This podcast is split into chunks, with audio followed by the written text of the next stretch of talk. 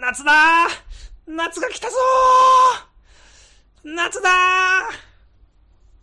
ーというわけで、えー、夏がやってきました、皆さん。えー、皆さん支度はできましたか？えー、もう夏がね、すぐそこまで押し寄せております。はいはいはいはい。いや、怖いね、本当に夏。夏は本当に恐ろしい季節ですよ。何が恐ろしいって、もう膝の裏が痒くて痒くてしょうがないんですよ、もう。あのー、皆さんわかりますかね？あのー、膝の裏ですよ、膝の裏。あのー、めちゃくちゃ汗がね、もう溜まりまくってるわけですよ。えー、私、神田川ドランカーズのジェラでございますが、あのー、普段はね、こう、スーツを着て仕事をしてるわけですよ。スーツって、あれですよ、あの、長ズボンですよ、長ズボン、いわば。長いズボンを履いてるわけですよ。そうするとさ、あのー、もちろんさ、足全部隠れちゃうわけ、ズボンで。だから、もうめちゃくちゃ暑いんですよ。あのー、夏場はさ、もう汗がもう全然熱気が逃げないから、膝の汗がまあ、まあ、出るわ、出るわなんですよ、もう。で、あ下半身のいろんなところ、前から後ろから、もうやれ、あちらだこちらだっていう感じで具合にさ、もう汗がじとじとじとじと出てくるわけ。そのじとじと出てきた汗がどこに行くかっていうとさ、膝の裏に溜まるわけですよ。膝の裏に汗が溜まってこないよ。もうあっという間にかゆいかゆいかゆいかゆいってなるわけ。もう、とんでもない痒さなんですよ。毎日。毎日よ。もう。夏、まあ、6月からね、暦的には夏って言いますけど、まあ大体そのくらいから雨が降ってじとじとし始めて、で、それでも長ズボンを履き続けなければいけないわけで、そして僕の膝の裏はもう、痒くて痒くてしょうがなくて、で、毎日痒いなって家帰って帰るたびに書くわけ。痒いかいっつって。で、7月になってまた痒いって書くわけ。8月に入ってまた海外行って書くわけよ。で、本日8月9日ですよ。6月からもう換算して僕、ほぼ60日間近くもう足、膝の裏を毎日かいかいかいかいかいかいって書いてるわけよ。そしたらね、あのね、どうなるかっていうとね、また今日も痒くなるわけですよ。てか、今も痒いわけ。でね、あの、こうやってラジオを収録しているんですけど、あの、宿の家で収録してるわけなんですけども、あの、テーブルというか、なんか椅子というものがあの、手頃な大きさの椅子がないんですよ、宿の家には。だから、ちゃぶ台みたいなところに、こう、マイクを置いて、その前の地べたに座って、僕は、あの、収録を毎回してるわけです。あの、まあ、あぐらをかいたり、正座を崩してみたりみたいな具合にね。で、座布団1枚引いてさ、こう、あのー、喋ってるわけなんですけども、だいたい膝裏がさ、こうぴったんこしてるわけよ。あのーなんていうの、この太ももとふくらはぎがぴったんこした状態の座り方をしてるからさ、もう膝の裏にまたじとじとじとじと汗が溜まってるわけよ。いくらね、室内ね、あのー、クーラーしてるからって言ってもね、やっぱりね、暑いものは暑いわけでございます。で、もう今、今まさにこの話してる瞬間も僕はもう 膝の裏をかきたくてかきたくてしょうがない。もう本当にかゆいのよ。マジで。あのー、もうこれね、この膝のかゆみどうにかしたいわけ。もう、あのー、ちょっと前にさ、あのー、僕ボーナスの使い道をみんなに募集するって言ったけどさ、まあ、いつも来ないわけ。ね。だからもう、そのボーナスさ、お金入ってきてさ、じゃあ投資でもやろうかなと思ったけどさ、まあ投資をしたところで別に儲かる確実な保証もないわけよ。じゃあどうするかって言ったら、今そこにある危機を、今手元にある金で解決するしかないわけ。って言ったらやることはただ一つですよ。膝の裏の、あの、汗をどうにかするっていう、もう早くしないとマジで俺はこのボーナスを使って、この膝裏のなんか、あのー、なん、なんて、感染の死滅作戦みたいなことをするしかないわけよ。何が言いたいんだ、俺は。いや、あの、だからね、要は、夏は、あの、膝の裏が痒いってだけの話なんですよ。あのー、なんつか、海に行ったりとか、花火大会やったりとかさ、いろいろ夏の楽しいアクティビティってあると思うんだけどさ、僕はまだ未だにこの夏になってから花火大会にも行ってないし、海にも行ってないし、山にも行ってないわけ。えー、ましてや、プールにも行かずですよ。あのー、なんつうか、水着ビちょっと戯れてもいないわけ。っていうか、なんか俺のお腹はだんだん大きくなってるわけよ。なんでですかって、妊娠してるんですかバカ野郎と。違うよ、もう、なんデブなんですよ。もう全然運動しないから、少しずつ確実に僕は太り始めめてるわけですよ。大学時代は僕は60キロもなかったわけですよ。59キロとか、下手したら55キロとか体重、そのぐらいの時もあったわけですよ。もう細くてガリガリで気持ち悪いやつってみんなから思われてたわけ。だけど、社会人に入ってみたらどうだいそのまま僕は今体重が増えて65キロになったわけ。それでも細い細いっていう人はいるんだけど、お腹がだけが出てきたから、もう本当にね、あのーなんだろう、そのね、妖怪ガキみたいな感じなわけ。地獄にいるようなね。あの、かつてなんか宿が話してくれたけど、あんな感じにちょっとお腹の具合がなってきているわけで、でやばいやばいと、これじゃ水着着てる場合じゃねえというふうに思っているわけですよ。はい。だからなんかいろいろね、この夏はね、こう、いろいろその体力的なところのね、あの、運動もしなきゃいけないっていうのもあるけどね、あの、膝の裏の汗でもどうにかしなきゃいけないってこともあるんだけどね、あのー、まあ、いかんせん、何をするにも金はいるっていうわけで、金がないわけですよ。もちろんその皆様にね、のためにボーナスを取ってあるわけですよ。でもその金に手を染めるわけにはいかないわけですよ。えーあのー、まあ、ちょっとね、京都なんで行こうと思っていたんですけどもね、なかなかね、お金がなくて、どうしようかなって思ってるわけ。でも、このまま皆さんがね、ボーナスの使い道みたいなところをね、ちゃんと応募してくれなかったら、もうそのお金を使って、まあ、京都に行こうかなと企んでいるわけでございます。ただ、やっぱり、あの、あって困るもんじゃないなと。ありすぎたら困るかもしれない。いろんな毎日毎日ね、変な宗教の勧誘だったりとか、やれ寄付をしろだろうとか、いろんなことを言われるかもしれない。だけども、お金はあって困るものじゃないわけでございます。というわけで今日はちょっとしたそういうお金にまつわる話をしてみたいなというふうに思っております。皆様お付き合いください。それでは参りましょう神田川ドランカーズ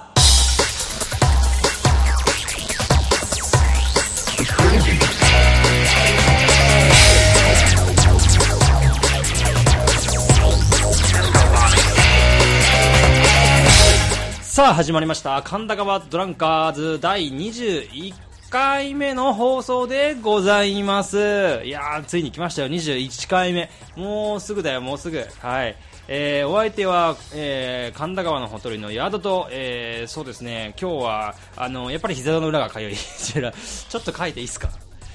とね、あの、かゆいんですよ。でね、書こうと思ってね、膝を崩すとね、あのテーブルに足バシンってぶつけるからね、それでいつも毎回ね、ボンと音がね、あの収録中に入っていてね、あのリスナーの皆さんには本当にお耳、お聞き苦しい思いをされたかと思うんですけどもね、えー、この場を借りて謝らさせていただきます。本当にすいませんでした。よいしょ。えー、足を戻しまして、えー、改めてジェラでございます。えー、さてさて、えー、皆様よろしくお願いいたしますと、さて、じゃあ行きますよ。神田川ドランカーズはモテない、うだつの上がらない、出世しない、そんな会社員が送るエロと義理と人情に溢れた下町ラジオ番組でございます。聞いても何にも得にもならないけれど、やめられない、止まらない、そんなトークと面白企画が雨あられでございます。皆様どうぞお楽しみくださいませ。というわけで、えー、今日は早速、えー、京都の宿のお話から行ってみたいと思います。それでは京都の宿さんどうも、京都の宿でございます。どうもどうも、えー、今の時刻が、えー、2015年の8月の9日のね、えー、24時というか、まあ、0時、えー、ちょうど8月の8日から9日に日付が変わったぐらいの時間帯でございます。今の僕の気持ちをはっきり言わせていただきましょう。とにかく、眠い。えー、もうこれに尽きるかなと、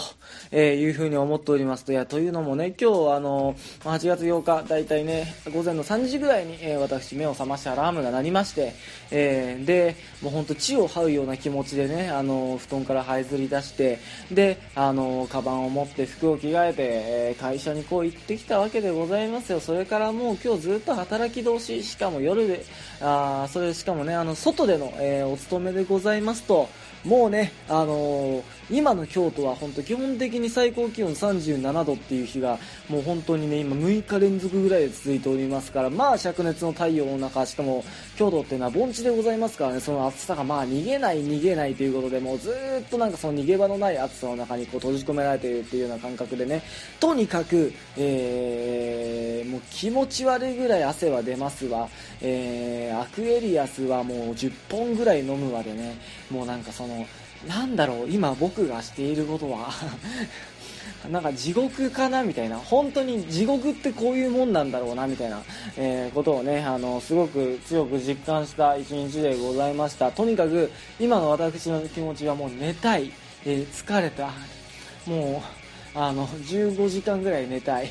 みたいなところがありましてラジオをねやるモチベーションじゃないところがまあ皆様には若干申し訳ないかなと。まあでもいいんじゃないですか。神田ガードランカーズそんなにフォロワーもいないし いい加減ねフォロワーも増えてほしいなと思うわけではございますけどもそこまでねこうあのー、いろんな人に聞いていただけてるわけじゃなさそうだなみたいなところがだんだんとねあのー、いや僕も結構自意識過剰で、えー、おそらくねあのもう5000人ぐらいは少なくとも聞いてくれてるだろうとは思っていたわけではございますけども5000人じゃ足らないな5万人いや5億人うんそれぐらいはね日本の人口以上の人たちが聞いてくれてると僕なりには思い込んでいたわけでございますけどなかなかそれもね信憑性がね薄くなってきたと、まあ、なぜならね今ツイッターのフォロワーが15名、えー、そのうち、えー、5名はあの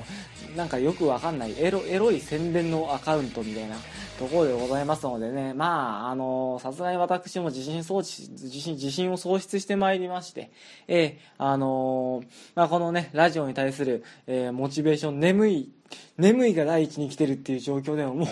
喋ってしまってるわけでございますよ。まあそのあたりのことは皆さんあの許してください。でもね、あのー、かとは言ってこのラジオを放り出す気にもなれず、えー、明日も朝早い5時起きではございますけども、こうしてね、あのー、iPhone に向かって京都の一人の部屋で、えー、ラジオを撮ってるわけでございます。まああの、今日何を話そうかなっていうふうにずっと思っておりまして、ジラさんともね、ちょっといろいろと相談をしていたんですけども、いやー、ヤドくん、ヤドくん君どうだいと、えー、ジェラさんが言うわけでございますよ。今度のトークテーマは仮想通貨にしないかと。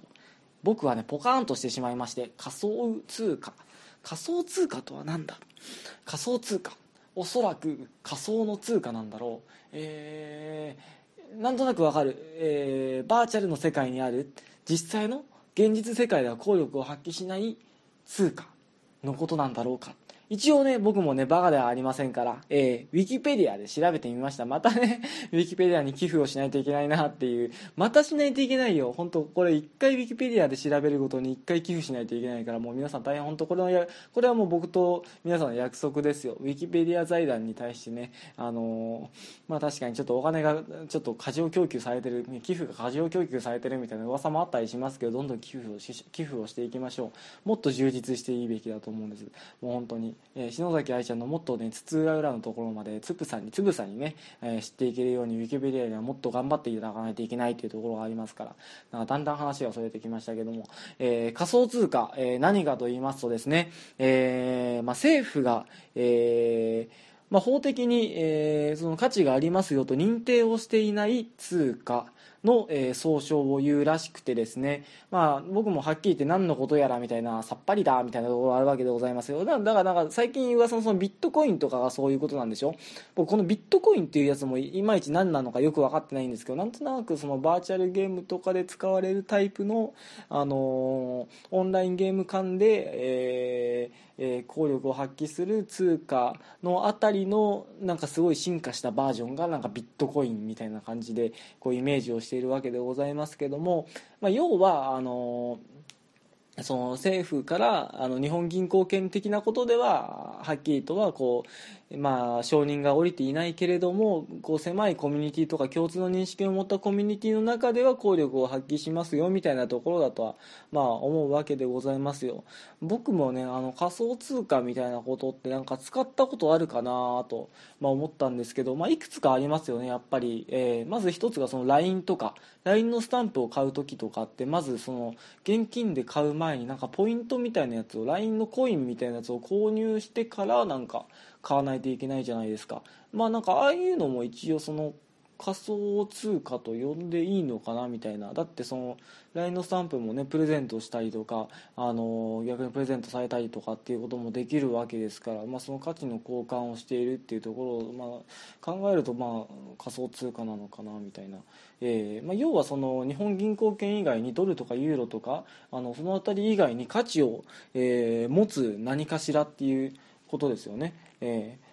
ー、まあベルマークだな。と僕は思うわけでございますよ。ベルマークね皆さんもあのご存知ですかね？ベルマーク財団っていうところがねあの主催している。ベルマーク財団だったかな？ちょっといまいちよく覚えてないんですけどあの、まあ、そのなんか、えースーパーで食べ物を買った時にその包装紙の裏とかにねあのベルのマーク、えー金のマークが書かれていてそれをそこにま2点とか1点とか5点とか書かれているわけでございますよ。でそれを集めて集めて集めて集めまくるとなんかこう筆記用具とかをもらえるみたいななんかそういう、えやつでございまして一応ベルマーク財団があのそういう取り組み取り組みを始めていて一番最初なんか朝日グループがなんか発端になっていたのかな朝日新聞だったかなんだか知りませんけども、まあ、そのベルマーク財団の取り組みに、えー協賛している企業協力している企業とかが商品を提供したりっていうことで、まあ、あの目的としてはその、えーお金を持ってる子供にもお金を持ってない子供にも平等に教育を受けさせてあげたいっていう思いから、まあ、なんか始まった、まあ、取り組みらしくてですね、えーあのベルマークっていうのがまあえーあるわけでございますよ。僕小学校の頃ねこのベルマーク集めっていうものにかなり凝っておりましてというのもその学校全体でねベルマークを集めていきましょうみたいな、えー取り組みをしていてで,、あのーでもねそういう呼びかけをね普通にこう先生がベルマーク集めましょうねみたいなこと言ったところで子供たち言うこと聞きませんよ。本当やんちゃ坊主ばっかりでございますから、えー女の子だってねそんな簡単にね先生のこと聞いていたらね女が女が廃るわみたいなこと言ってるわけでございますその小学生の頃から。だからまあ先生たちも一計を案じてねじゃあかりましたと、え1年生から6年生まで全6学年、えーこのベルマークを一番集めた、えー学年の、え皆さんには好きなね好きな筆記用具を自由に買っていい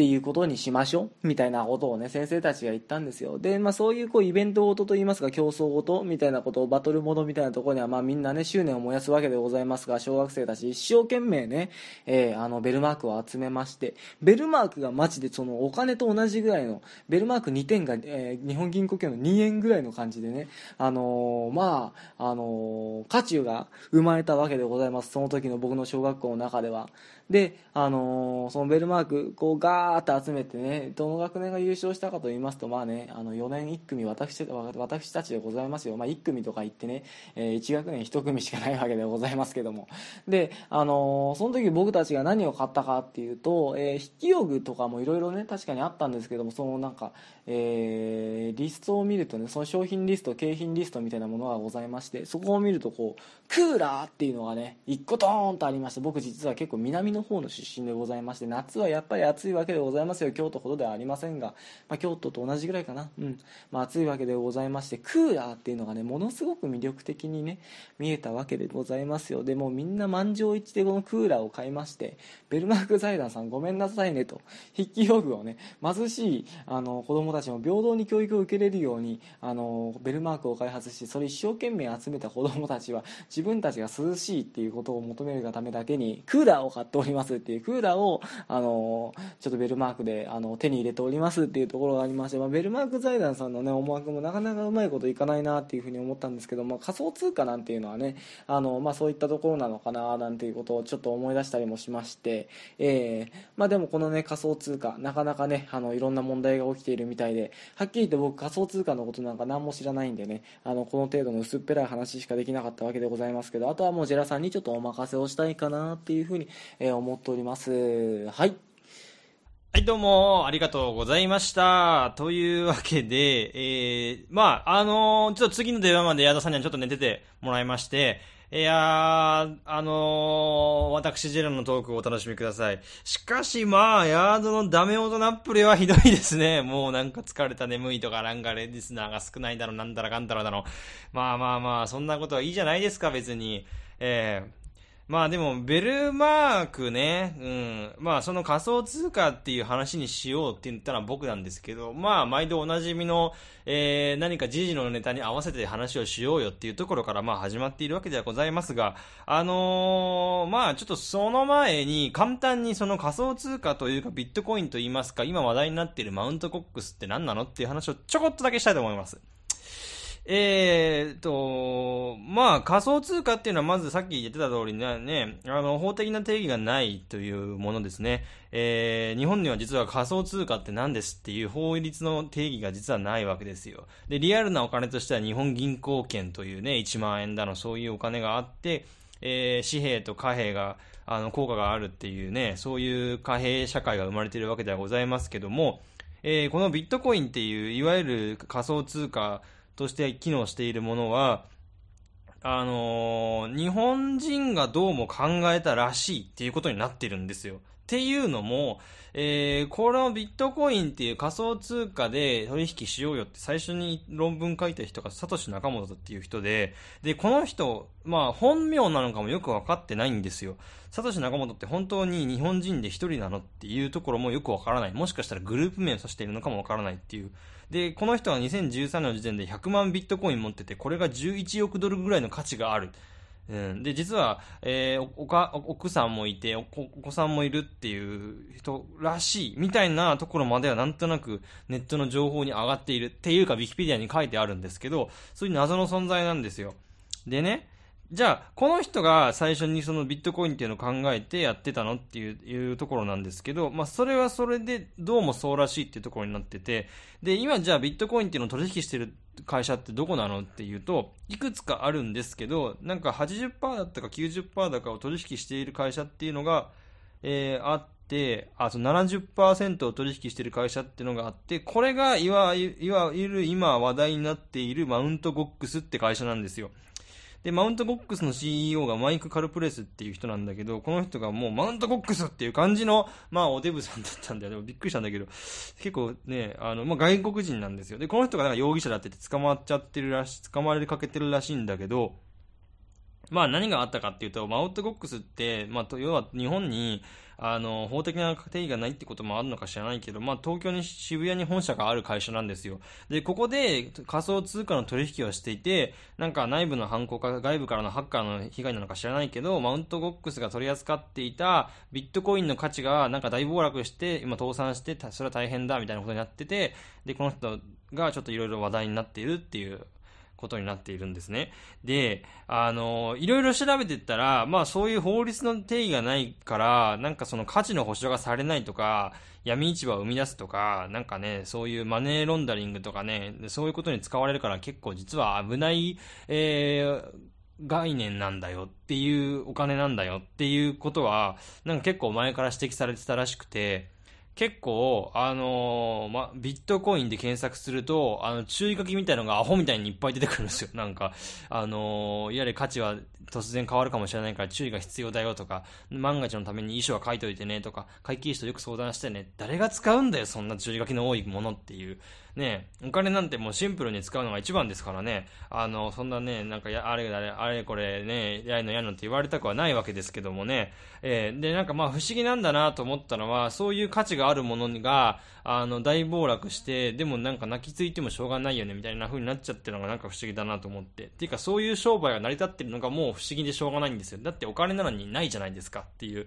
で、それでちょっと気になって、いろいろ調べてみたいなと思いつつ、仮想通貨的な、なんか、お金がない時って、お金じゃないものでなんかせ、ビジネスというか、経済が成立してたじゃんとか思ったりしてさ、はい。あの、そういう風に思うわけですよ。でね、いろいろちょっと考えてみたんですよ。でも、ヤードはヤードで、確かに、そのベルマークをね、みんなで一生懸命集めて、それでクーラーと交換したっていう、でもそれも確かに立派な経済なんですよ。ね、ベルマーク何点集めて、それと同価値のクーラーと交換したってことじゃないですか。で、あの、僕らもね、あの、小学校時代多分ね、いろんなね、そういう仮想通貨に似たものをね、味わっていると思うんですよ。例えばじゃあ、バトル鉛筆とかあったじゃないですか。バトル鉛なんかコロコロ小学校の頃転がして戦ってさ、負けたらさ、奪われちゃうんですよ。で、それ、それが、なんかいっぱい持ってるとそいつすげえ強えみたいになってきて、そいつは毎日やりたがるんだけど、バトル鉛ないやつはどうするかって言うとまた買うしかないんだよね。でも買わないと、クラスのみんなの遊び仲間から外されちゃうから仕方なく買ってるみたいな。で、強いやつがどんどん買ってってって、バトエンコレクションしてって、やがてやるものがいなくなって、一番強かったやつがバトエンだけ持ってるけど、みたいな。なんかそういう不思議な市場が形成されてたんだけど、あのーそういうことがあったりとか、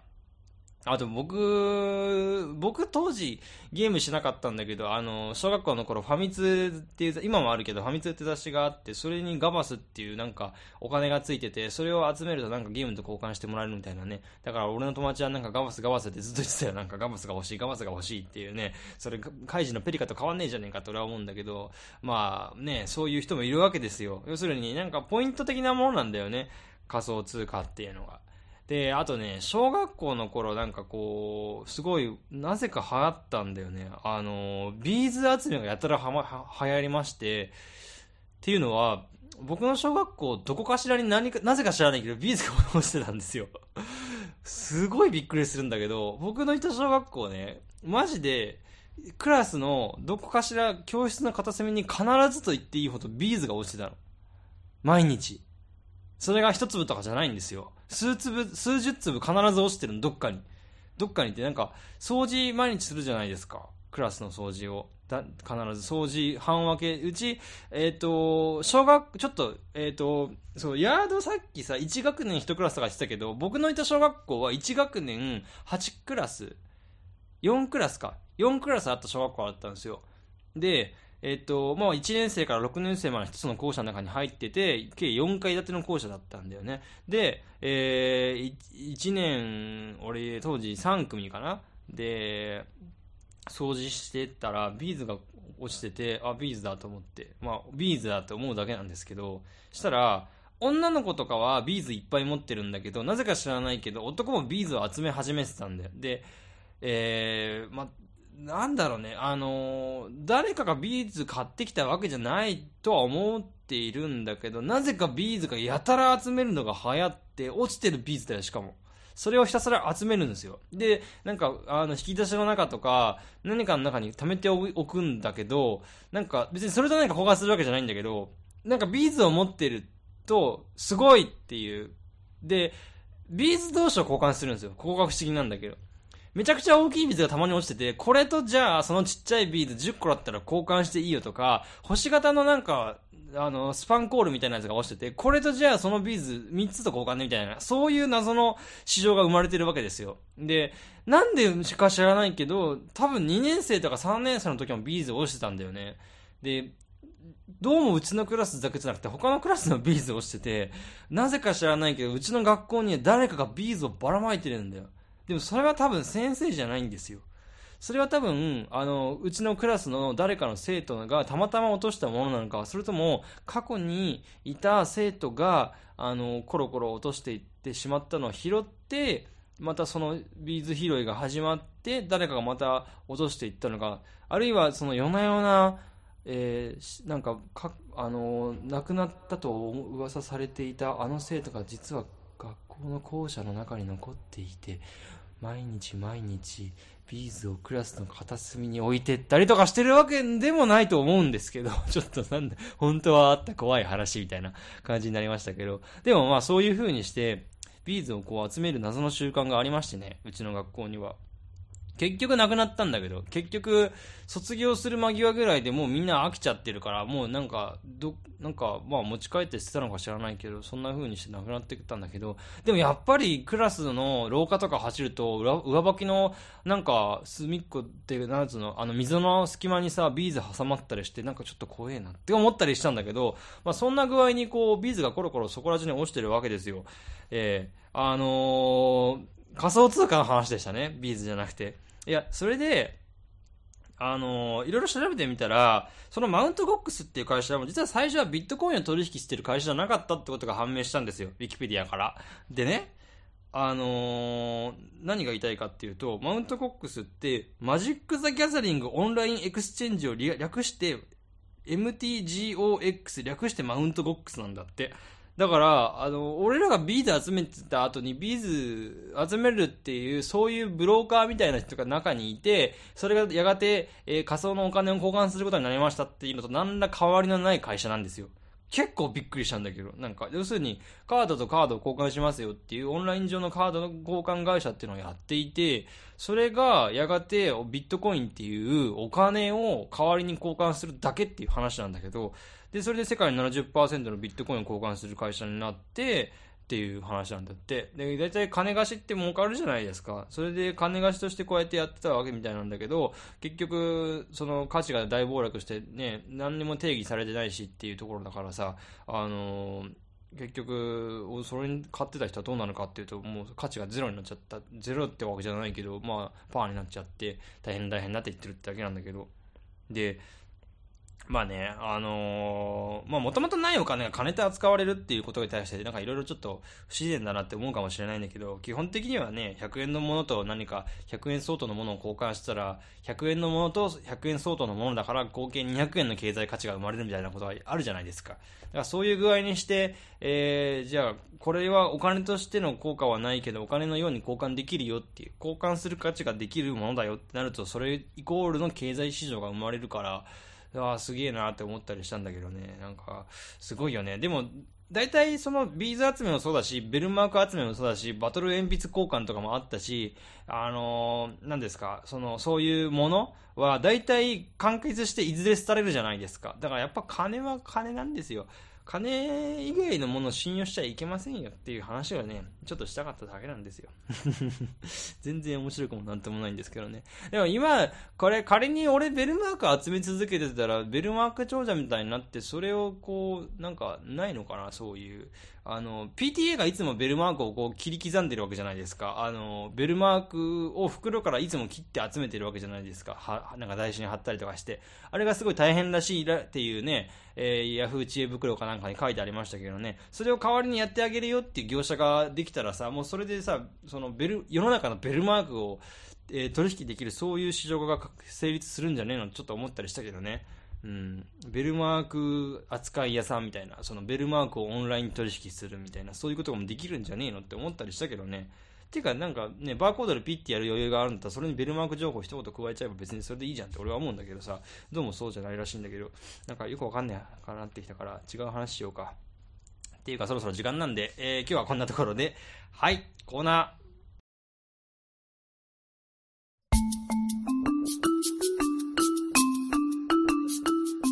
この世には存在してもいいが、存在しなくてもいいことばかりだ。この神田川ドランカーズのようにな。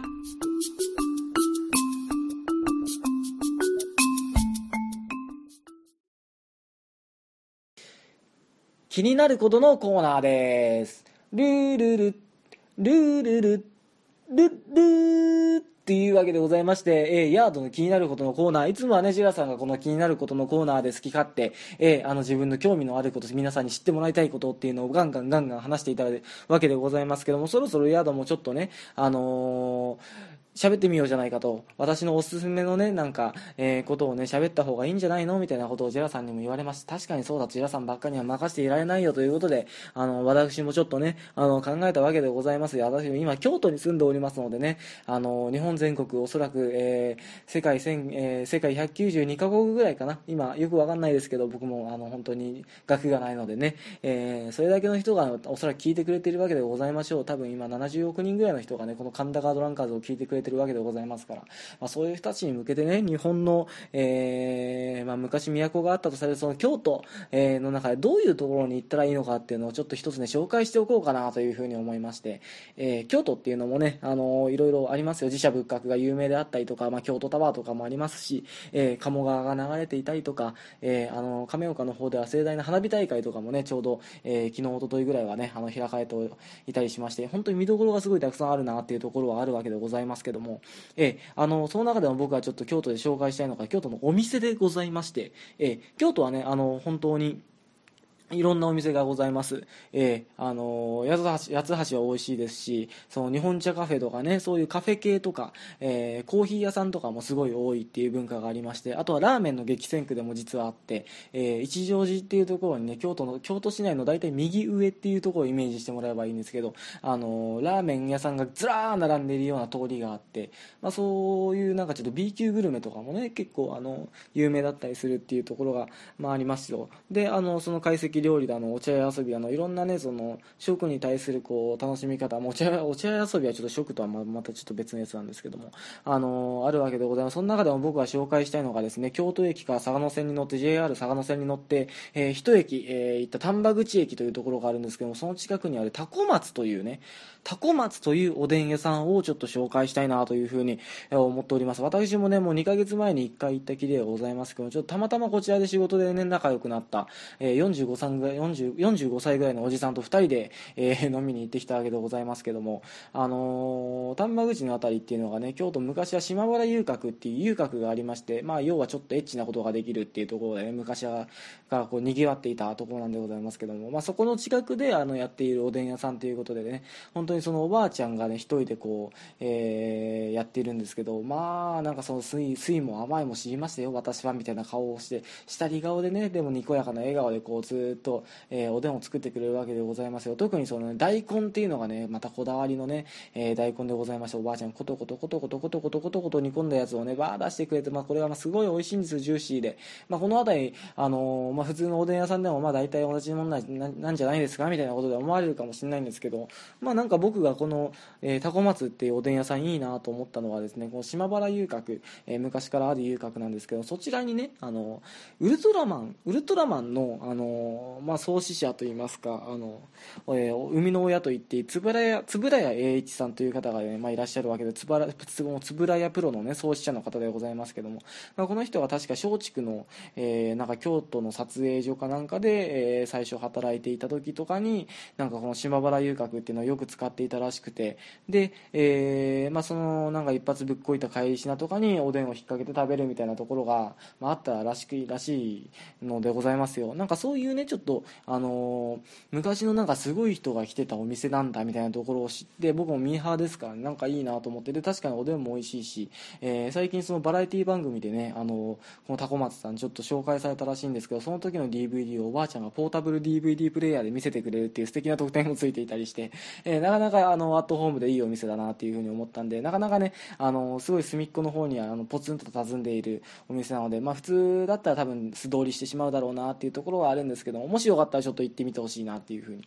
えーまあ、このねあの45歳の一緒に行ったおっさんっていうのはとにかくウルトラマンが大好きな人でございまして、まあ、造形が深いといいますかもうウルトラマンのことだったらもう大体知っているっていう人ででその人に連れてきてもらったんですけどなんかそういう風なあの新しいお店京都のね、はいあのなかなか自分でガイドブックを見てても行かないようなお店だったんですごいいいなというふうに思ってちょっとぜひ皆さんにもお勧めしておこうかなというふうに思って、まあ、こういうふうにご紹介をしてあげるでその後タコ松行った後ですねあのその45歳のおっさんと、えーバーッと祇園の方にちょっと行きまして東山区でございますよ。華やかな、えー八坂神社の近くですね。分かりやすく言うと、まあ、その辺りのねあのちょっとバーに一軒入ったんですけどそこのバーがね、まあ、名前がサンボアっていうね、えーバーでございまして、まあ、サンボアさん、えーまあ、すごい非常におしゃれな、えーバーなんですけどこちらのサンボアさんも昔からやってる店で、えー小説家でね山口ひとみさんっていうね、えー方がいらっしゃるんですけど直木賞作家でございます、まあ、この方がね、えーまあ、高倉健さん主演の「居酒屋長寿」とか、えーの映画の原作の方でもあったりするんですけどこの方の行きつけのお店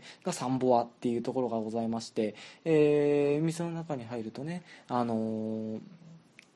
まあ、あの山口ひとみさんが書かれたこうサンサンボアって書かれたのれんとかがこう飾ってあったりして、まあ、非常にいいなというふうに、まあ、思ったわけでございます。やっぱ京都っていうとねこの文化人、えーの人たちも小説とか映画のテーマというか舞台になっているっていうことも非常に多くありますのでなんかそのあたりのね京都の作品みたいなことをこうほじくり返してであのそのロケ地とか、えー小説の中に出てきている、えー京都の風景みたいなところを、えー狙ってねその京都を巡ってみたりするとちょっと観光ブック、えーとかツアーとかで行くのとはまただいぶ違ったね京都を体感できるんじゃないかなというふうに思いまして、まあ、そのあたりのことをねいろいろ僕調べたんですが8月9月以降になりますとねま丸善っていう、えー本屋さんが、えー京都にリニューアルオープンするんですけどもリニューアルっていうだけあって昔からね丸善丸善っていう本屋さんあったんですけど1回2005年ぐらいにちょっと閉店してしまいまして。であのー梶井元次郎さんっていうあの小説家の小説家の方がいらっしゃるんです。これもまたすごい有名な方なんですけど早く亡くなってしまったすごい有名な小説家さんでその人の代表作で「レモン」っていうねタイトルの小説があるんですけどこの「レモン」っていうのはもう本当に裏ぶれたね、えー、だらだらと過ごしている主人公がだらだらだらだら京都の街を歩いてだらだらだらだら丸善の本屋さんに入ってでその時たまたまレモンをね丸1個、えー持っていたんですけども、えーそのレモンをね本棚にポツンと置いて出てきてであのその後レモンンがそのマルゼンという本屋さんを吹っ飛ばすほどの大爆発を起こすっていう妄想をするっていうあの小説 だいぶいかれた小説あるんですけどもなかなかねあの、えー、素敵な遮奪な文章で書かれていたりしてなんかそういうあの辺りのことを調べていったりすると、まあ、マルゼンさん今度リニューアルオープンするんでなんかレモンとか1個持って行って置いてみたりするといいんじゃないかなって実際実際あの昔その2005年ぐらいにマルゼンが閉まった時はあのマルゼンの本棚の上にこうレモンを、えー、置いていく人が続出したっていうようなエピソードがあったりしまして、まあ、そういうようなことで京都を巡ってみるといいんじゃないでしょうかというところであの私も、えー、そろそろ寝ようと思っております、えー、ジェラさんにお戻しいたしますどうぞよろしくお願いしますはい、えー、っと、布団に入っちゃったみたいになってるけど、えー、おやすみなさい。じゃなくて、お疲れ様でした。えー、っと、初めて、なんか京都の名所みたいなところ、なんかいい感じのね、神田川ドランカーズにふさわしい、えー、飲み屋というか、おでん屋さんというか、いろいろ紹介してもらいましたね。あの、前回は古本屋だったからね、えー、いやいやいやいや、ちょっとこれは楽しみな感じになってきましたよ。おでん屋さんのタコ松ってね、なんか今ちょっと実はね、こっそりネットで調べたらもうね、創業88年目みたいなところがありましたけどね、いやー、楽しみ。なんかそれはちょっと行ってみたい。うん。僕も結構実はね、ウルトラマンとか特撮すごい好きなんですけどね、そういう、てか、なんすか、あのー、しっぽり行った後にそこでしっぽり飲んでみたいなそういうお店なんていうのもちょっと、ちょっと羨ましい。楽しそう。めちゃくちゃ行ってみたいね、これは、タコ松。うん。サン、サンボアっていうのはよくわかんないんだけど、その、あんま、芥川賞、芥川賞作家の人が言ってたって言われても、ちょっと僕もあんまピンとこなかったんだけどね。いや、なんかすごい、ちょっと楽しそうな感じがしましたね。で、最後もアルゼンで締めるっていうのはまた粋だね。うん。あのー、ちょうど僕も昔レモン読んだ時に、あの、ちょうどね、マルゼンが閉まるみたいなタイミングの直前に読んだのかな、僕は。で、閉まるって聞いたらみんな案の定ファンの人がレモンを置いてったみたいなね。あのレモンは今どうなってるんでしょうね。はい。でまあ、次回のオープンに時にでもね、ぜひレモン持っていきたいねっては思いますけどもね。いやー、しかし、もう眠そうな感じがすごい出てますけどね。なんか、NHK のお休み日本みたいになってますけど、大丈夫ですか？ヤロさん。はい。しっかり、この放送が終わったら休んでいただきたいものです。はい。というわけで、今回も最後までお聞きいただきましてありがとうございました。はい、えー、番組に関するご意見、ご感想、メールまたはツイッター宛てにお寄せくださいませ。メールアドレスはこちら、神田川 .r.gmail.com でございます。えー、神田川のスペルは k-a-n-d-a-g-a-w-a でございます。はい。えー、ツイッターアカウントはユーザー名神田ラジオ、えー、k-a-n-d-a-r-a-d-i-o または神田川ドランカーズで検索してみてください。えー、皆様のフォローお待ちしております。ぜひ、ぜひね、あのー、フォローして友達に勧めていただきたいと思います。あとは、まあ、京都のおすすめのところとか教えてほしいですし、えー、僕の膝の裏から汗があんまり出なくなる方法とかも教えてほしい。あと、なんか、ボーナスでこんなことやってほしいっていうのもまだ募集してます。えー、募集してこなかったらもう京都に行っちゃいますよ。次回。次回の放送、京都からお届けするかもしれない。はい。えー、そんな感じです。というわけで、以上、鴨川のほとりよりやろと、神田川のほとりより私、ジェラがお届けしました。えー、次回もお楽しみください。次回もお楽しみにお待ちください。それでは、バイバイ。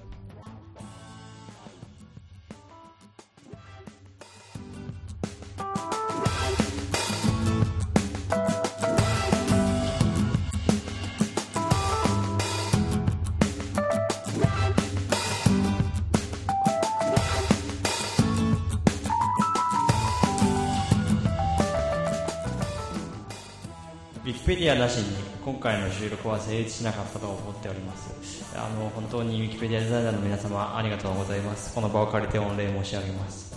えー、また、そうですね、ウィキペディアなしには僕は大学を卒業できなかったと思っております。あのウィキペディアにはあの僕のことは書いていないんですけども、ウィキペディアなしに僕の人生は語れない、えー、そう思っております。本当にいつもありがとうございます。